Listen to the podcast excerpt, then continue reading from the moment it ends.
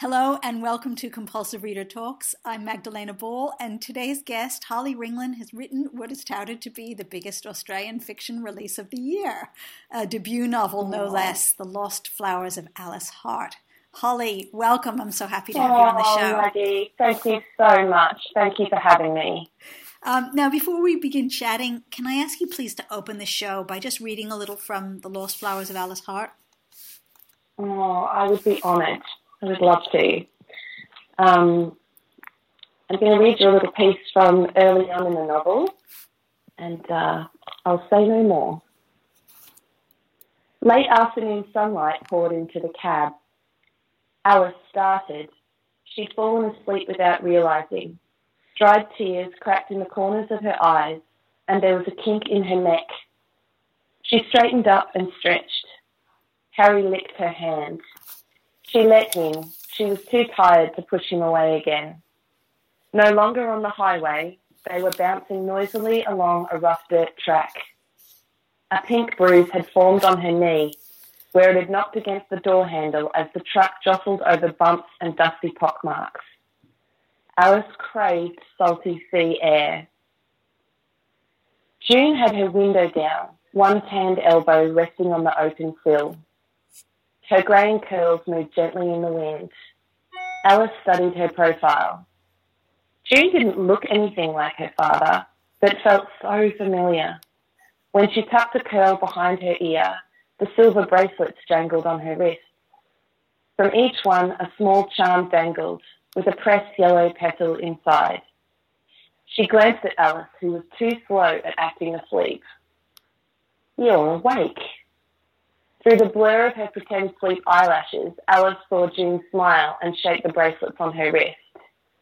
Do you like them? I made these myself. All the flowers, they come from my farm. Alice turned her head away to look out the window. Each flower is a secret language. When I wear a combination of flowers together, it's like I'm writing my own secret code that no one else can understand unless they know my language. Today I thought I'd wear just one flower. A muscle twitched in Alice's cheek. June changed down gears, the bracelets chiming in response. Want to know what they mean? I'll tell you the secret. Ta-da! and I will not leave anyone in misery. The flower that June is wearing is the butterfly bush flower, and in the Thornfield uh, dictionary in the Thornfield language of flowers. It means second chances. Mm. Now, I'm, mm. I'm sure you've been asked this question before, but I have to ask it anyway. Um, yeah, please. This whole notion of the language of flowers, did that mm. precede the book or did it almost come about as, as part of the process of writing the book? I mean, did you actually grow up knowing the language of flowers? Was that something for you? no. Um, it did. It did precede the book, and no, I didn't grow up knowing this language of flowers. The Thornfield Dictionary um, and all of its meanings, I made up as I was writing this novel, which was it just felt like an incredible honour and a very beautiful thing to do and to spend my hours working doing because it gave such balance. It was such light to the dark in writing the book. Mm. Um, but the notion of Australian native flowers having um, emotive meaning and emotional, you know, expression that that did precede actually writing the novel. Um, I was raised by by women in gardens. My grandmother and my mum, um, you know, throughout sort of feast and famine cycles in life, I've known them both always to turn to the garden. So in a in a conscious and subconscious way, I grew up from the time I was a very little girl, um, sort of watching these women that I revered go into patches of dirt and turn it into something that bloomed and was alive. And I think that that really soaked through my imagination as I grew up from a little girl. Um, and the language, making up a language of flowers, um, that I, I came across that. I was living in England. I, I spent most of the year um, in England. My partner Sam is English, and I met him over there when I moved over to write. So that's what I'm doing in England. With people knowing that I'm from Queensland with the lush tropical flowers and vegetation and that sort of thing. And then people are like, you're living in Manchester? Like the, the northwest of England. Yeah. Um, and so I kind of have to give context to that. Um, but while I was in England researching at the very sort of pre-conscious stages of this book in 2013, I started writing it in 2014. Um, I was researching trauma and creative writing. Part of that was researching the motif and the idea of voice and language. I was looking at how children process trauma um, and kids who experience PTSD, um, children are so disempowered in their lives anyway because they're not independent, they're not able to be. Um, selective muteness is often a way that kids um, can respond to PTSD. Their brains will just they will just stop speaking as a way to protect themselves um, while they're processing or just dealing with um, a traumatic event. And Alice doesn't speak for a while at the beginning of the novel. In doing that research about voice and language, being in England, I think my Google Scholar, um, my Google Scholar search engine, brought up the English Victorian language of flowers, um, which I, I always knew that flowers had symbology and, you know, they've been used in ancient times. Um, Egypt, Turkey, you know, Shakespeare constantly referenced them. Um, but I came across this very specific time in European history when Queen Victoria reigned, when the, this language of flowers was so popular, it swept England and Europe to the point where people had this dictionary. People would have dictionaries in their sort of upper class homes, um, where to express emotional thought to each other because socially it was too awkward and hard to actually say to someone, I love you, or I pine for you, or uh, anything so vulnerable and true that, you know, and I just, this still makes me chuckle. God bless the English and how they express emotion. um, they would send each other enormous, elaborate bouquets. And the, the language of flowers was so popular that they would decode what a tulip meant or what a hyacinth meant or a rose in that expression. And the thing that gripped me the most was that people sent each other these bouquets not just to express beautiful things, but also to express things like, I hate you. You have, you have broken my heart, a, you know, a curse upon your house, that sort of thing. yeah. So poisonous foxgloves would be in a bouquet to sort of say, you know, I wish, I wish every evil upon you. That's and so that concept of how we manage to find a way to express our emotions to each other, even if we can't verbally, uh, you know, even if we can't vocalize them. And combined with the fact that that truly was flowers for a time in European culture, that just hooked onto my mind. So when I started writing this book, um, and Alice was in the garden with her mother, it was one of those thunderstruck moments when I thought, I'm going to make up a language of Australian native flowers. Mm. How wonderful! Yeah. And, and and then you link that, of course, to you know this whole other world of sort of Aboriginal mythology and absolutely, yeah. You know, and I guess this this kind of um, female versus male, not even female versus male, but perhaps patriarchy or toxic masculinity versus yeah. non-verbal understanding and responsiveness. Mm, mm, yeah, I really to write a book like this that is embedded in Australian landscapes using Australian flora, it was an essential responsibility. I felt an essential responsibility, particularly after the four years that I spent living in the Central Desert, um, that that this book couldn't be a whitewashed telling of Australia. So there are people of multiple cultures who are all Australian in the novel, and then there are particular um, references to um, Anangu and Pitjantjatjara, which are the people and language uh, of a specific area in the Northern Territory, because a lot of the, like wherever appropriate in the novel, a lot of the um, the flowers that I've used. I've also referenced their name in Pitjantjatjara and um, they've had medicinal uses for time immemorial, which in itself is a is a way of storytelling, of course. So I, you know, I didn't want to go anywhere near, um, of course, like rewriting that or avoiding that. So um, that felt like a major uh, a major responsibility with the story to to you know encompass that and take note of that and include it, just like the folk tales of India and Bulgaria and um, Mexico that are also in the novel. Yes, and to bring in Ali Cobby um, Eckermann and poetry as well. Um, is, oh, I know. You know just that was that is still having Ali's poem in there. That that's still something that gives me goosebumps. It's so wonderful. Yeah, and, and, and mm. uh, you know breaks down too. I guess the these structures of you, you know binaries, um, prose versus poetry, mm. or you know uh, different types of political language versus uh, you know much more empathetic and complex language of poetry. So I mean, just wonderful to bring that complexity into the book in such. Yeah, I feel that way too. Yeah. Mm. So the the did you feel um, that you needed to leave Australia to be able to kind of explore some of those complex notions to almost have that little yeah homesickness?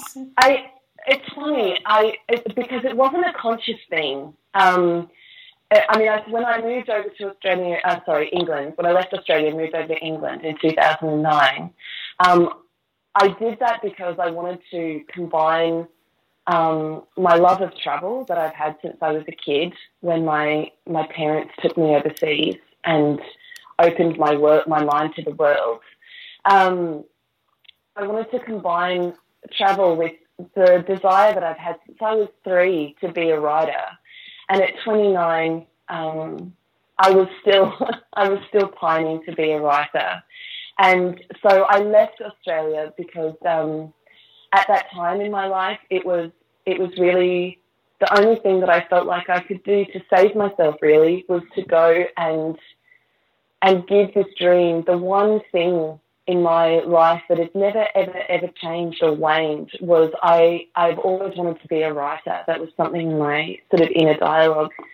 Um, I've lived up until about ten years ago. I've lived most of my life with male perpetrated violence across various relationships in my life, and as anybody who has experienced trauma of any kind will know, that dealing with that you know, trauma it robs us of our courage and our voice and and our dreams, you know, because we're just so busy trying to get by.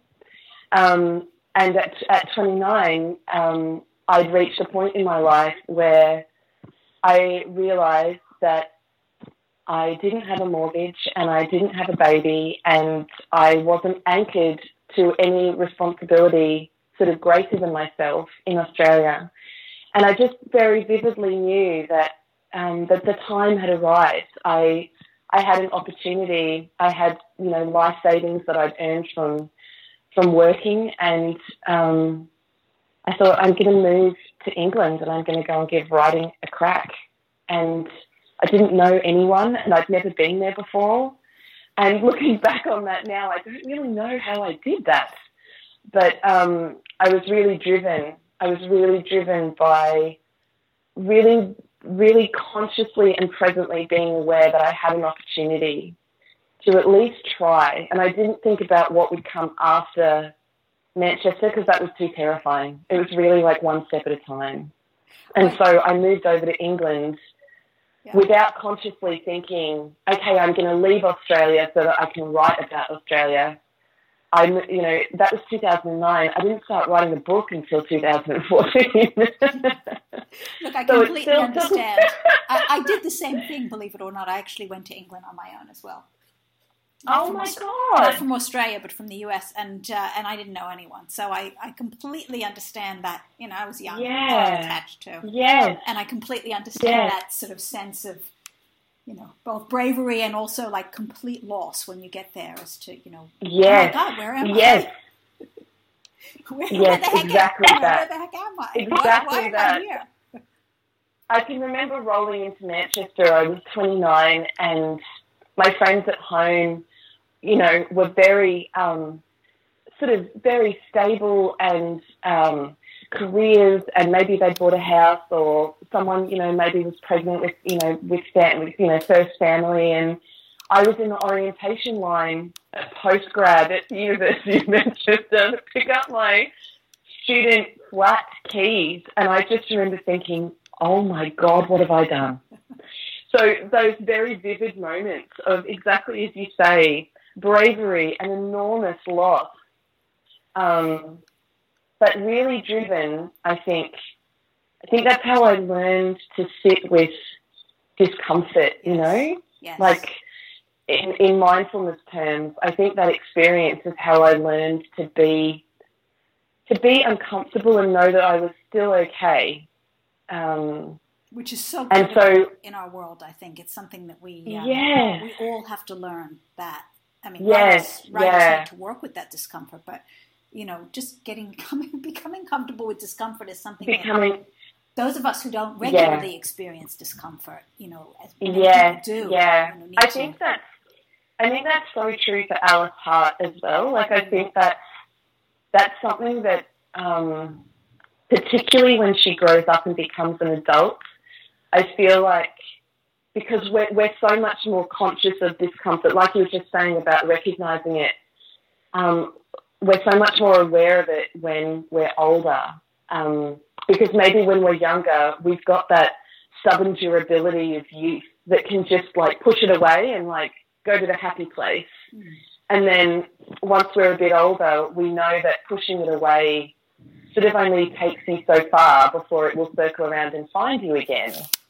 And and it feels to me like Alice sort of I think she she sits quite in that uncomfortable place when she's older, even if she can't verbalize it, but but it's always sort of simmering there in her. Yes. Sort of just living with it. Yeah. It's and, a, and I it's guess a big rebuilding, thing. rebuilding too, rebuilding a language Mm. that works, Mm. rebuilding a world that Yeah. is, that is not the one that oppressed, that caused the trauma, but is you know is Yes. different. Yes, yeah, that's a huge. I think that's a huge thing. Finding scaffolding for a for a new world outside of any traumatic framework, Mm.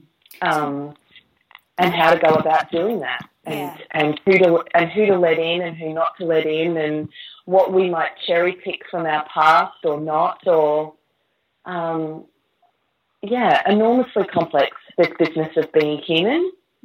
yeah, and and you know, wonderful, wonderfully played out in the book, I think.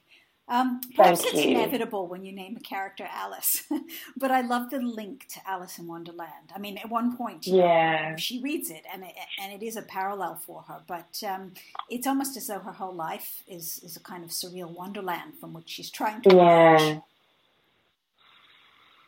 Yeah. Mm. Were, were you thinking of Alice in Wonderland when you named her Alice, or did that just Um, happen? It's yeah, so kind of like kind of like the flowers, I guess, rather than preceding it. Alice in Wonderland, that idea kind of came afterwards. Um, like as I was writing it, I felt like I couldn't write a character Alice without um, without sort of referencing Alice in Wonderland because it, it I mean it fascinates so many of us, and it and it has endured in its fascination. Um, that idea of self discovery and identity in strangeness um, and and magic and and dreaminess. Um, but the Alice in Wonderland references came after I'd started writing because in 2013, I think, the year before I actually put pen to paper and started the novel, I was thinking about writing this book and shadows and shapes and images were starting to gather in my imagination. And I knew that I would have a protagonist and I knew that she was a she. I knew she was a female. And so, um, you know, as you would know yourself, there can be such great delight in naming people and in finding the root meaning of their names to you as, as the writer. And I was in France, of all places. I was in rural France um, visiting family, and I was gazing out over this sort of French cottage garden. And I was just sort of reflecting on different landscapes that I've been lucky enough to be in and, and live in over my life. And I was thinking about the time that I was living in the Northern Territory. And then just as your thoughts run, kind of like a stream, I remember sitting there, I remember really clearly sitting there and thinking about how for the time that I lived um, uh, in the Northern Territory, I lived about 500 kilometres south of Alice Springs but kind of similarly, it's this human thing we do. Like, I've lived in Manchester the whole time I've been in England, but people often sort of say, oh, Holly's in London, because London is like the main point of the UK. And while I was in the territory, people were always saying, Holly's in the Alice. How's the Alice? The Alice. And and so that name took on kind of a landscape to itself and a sense of place in my life. And so I was just thinking about, uh, I was just thinking about that and that sort of pre-conscious gravity and, and magnetism and meaning that Alice, the name, has had in, in you know, my world. And then um, that just, you know, again, as thoughts run, that got me to thinking about living in the centre. And at the time, the first title, the title of this novel um, before publication was The Centre is Red. Um, and thinking about the centre of things and the centre of things being red, um, you know, and feelings and physical bodies and um, the hearts of flowers, then I thought about the heart. And I thought, but I don't want it to be spelled heart. I, I'll take the E out. And that's how her name arrived before she did and the references to Alice in Wonderland were just a wonderful, a wonderful synchronicity that happened later when I was exactly as you were saying, Maggie. When Alice, like for example, that I think maybe the most potent time is when she leaves the no spoilers, but when she she's leaving to go and live on the flower farm and she's feeling pretty alienated. And one of the stories, one of the books that she has with her is this story of a girl who falls into a strange land and tries to find her way home. And that, that just felt like a really beautiful gift, actually, to be able to bring together with, with my Alice Hart. Mm. It was it's one of those geek highs when you're writing. Yes. And um, it's like, oh, the synchronicity of that connection. you know, when you're alone, you're alone at your desk and you like fist pump the air. You have one of those end of the Breakfast Club scene moments where you throw. Yes. Oh my god! Or maybe this is just me. Maybe this is just me. no, it's a, it's a beautiful synchronicity. I think the whole flowers must have you know sort of progressed in that way too. Every time you, you came yes. across another language or another piece of yes. puzzle that you thought, oh, this is a good one. Yes, yeah, and it was a great the the meanings of each Australian native flower. Um, I I was I'm sort of inspired to choose the meanings by the really metaphoric value that the growing habits of the flowers have. Like, for example, the Sturt's desert pea, which is pretty prevalent in the novel, they are sort of notoriously um, fickle to propagate. Like, you know, you have to really dote on them to get them growing um, at home. Uh, once you do, though, they can just take off like wildfire and they will survive not too heavy, but they will survive a little bit of frost. They survive sort of 50 degree temperatures in the desert. And reading about that and knowing that they're also a, a sort of creeper, they're a ground cover creeper, I thought, well, that feels like courage. You know, it's like often impossible to get started or seemingly impossible to grow. But once you do, it sort of spreads and can make things really beautiful. So have courage, take heart, which is the meaning of the desert pea in the book. That's where that was inspired by. Mm. Um, yes, and each each, each flower is similar. They're kind of mm. an Alice heart themselves. yes, yeah, exactly, yeah. So, There's a kind of um, immersive hmm. aspect to the whole floral theme, the, the physical beauty of the book, you know, the way you surrounded yourself with flowers through the tour, um, even mm. the hmm. tattoo. It's, it's the, the, there's a kind of visceral quality to the book mm. and the book's kind of presentation as artifact mm. that has its own language in a way. Yeah, I think that's so true. I mean, someone asked me before publication. Someone someone said to me um, quite a few months ago that it looked like I I embodied that I seemed like I was someone who embodied the story that I was in, and I think that's I think that's right. Um, it doesn't feel like it's fully conscious, but um, and like I don't really have anything to compare this to because it's my first novel, and it's certainly the first time that I've ever thrown myself into writing something with with this degree of um, determination and grit and commitment, uh, even through all of the self doubt and the the raging inner critic and the fear and the self loathing that goes with trying to sit down and, and, and follow the dream that you have, to do the thing, to make the thing. And I think one of the things that gave me enormous courage was basically just turning myself physically into the book wherever possible. and so that, that means that my vintage floral dress supply, like I can't fit them in my cupboard. I had never gotten a tattoo before. After I finished writing this book, before a publisher had even seen it, I went and got my forearm covered in a in a visual symbolic representation of the story. And it's um, gorgeous, I might add.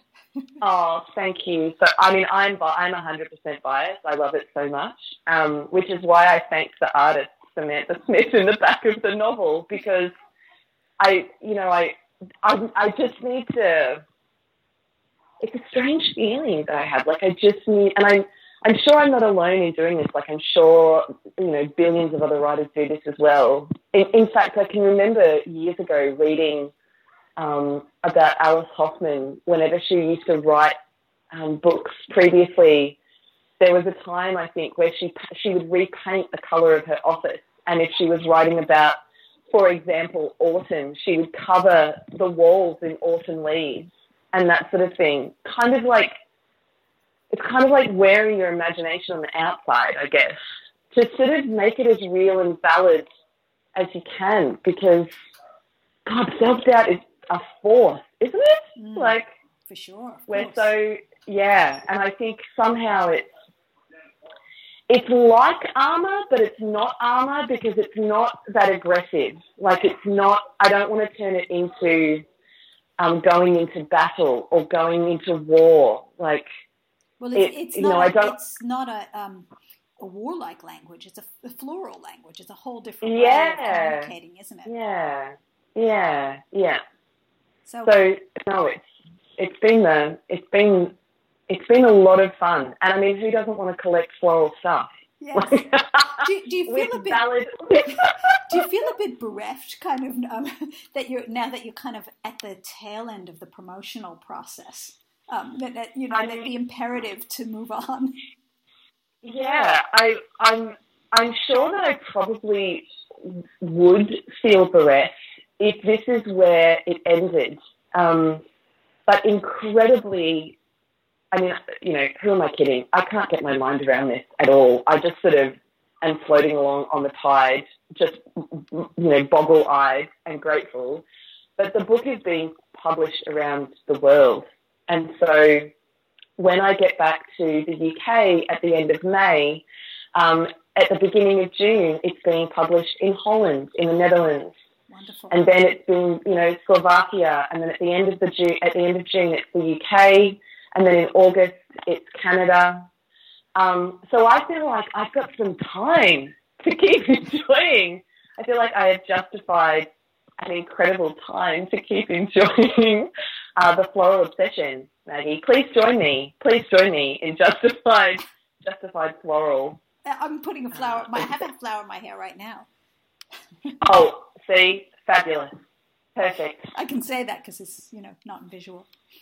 I know we can't see each other. We can't see each other. That's right. So um, look, we're almost out of time, um, and and we could go on. I know for another two or three hours.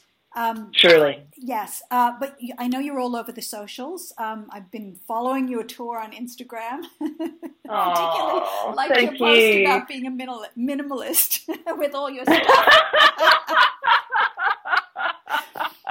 that was outrageous. That, That was fun. the end. That photo was at the end of three and a half weeks on the road in my rental car, driving from Brisbane um, down to the Mornington Peninsula and sort of back uh, to Melbourne, stopping at regional towns all along the way just to visit incredible booksellers and to be reminded that bookshops and libraries really are the heart of any town. Mm. And when you travel in a car, you don't have flight restrictions to worry about. So I got in the car with one suitcase and a, like a carry-on bag, and I got out of the car with literally a trolley, which I had to pack. And I had to, pay, you know, I had to pay excess baggage, Maggie. We can't, we can't pretend otherwise. It was amazing. um, it was amazing. Yeah, well, Yes. wonderful. It's been it's been almost as much, not quite, but almost as much fun for me to follow it as it has been for you to be on it, and, and I didn't have to pay extra baggage. Um, you've got a blog. Um, you're on Facebook. Where would you recommend listeners? Listeners, you have to get this book, um, and and you know follow Holly everywhere. Um, where do you think the best place for them to find out more about you and the book would be? I mean, I think I think maybe the best place is, um, I mean, largely because of algorithms. I'd probably say Instagram is maybe the best because it's visual and um, uh, there's maybe a little bit more engagement there. I guess. Like in terms of being able to see content a bit more. Um, I usually try and post everything and make it like I don't just do a blanket post across social media. I try and adapt each post for everywhere, but I'm on Facebook, Twitter, and Instagram. Um, so you know, I guess basically it's anyone's favourite. I also have I haven't sent out a newsletter in long over a year because I was too busy writing and editing the book, and I didn't need anything to help me procrastinate away from doing that. But um, through my website, which is just hollyringland.com, I do have a newsletter um, sort of subscription community. And once I get a little bit of time, uh, some quiet time to myself again, I'm going to start the newsletter up. And it's basically sharing things that really speak to my heart that I've discovered reading on the internet, also thoughts on writing and, and creativity. And basically, it's just stuff to make you feel good, really, because there's enough in feeds to do otherwise. Wonderful.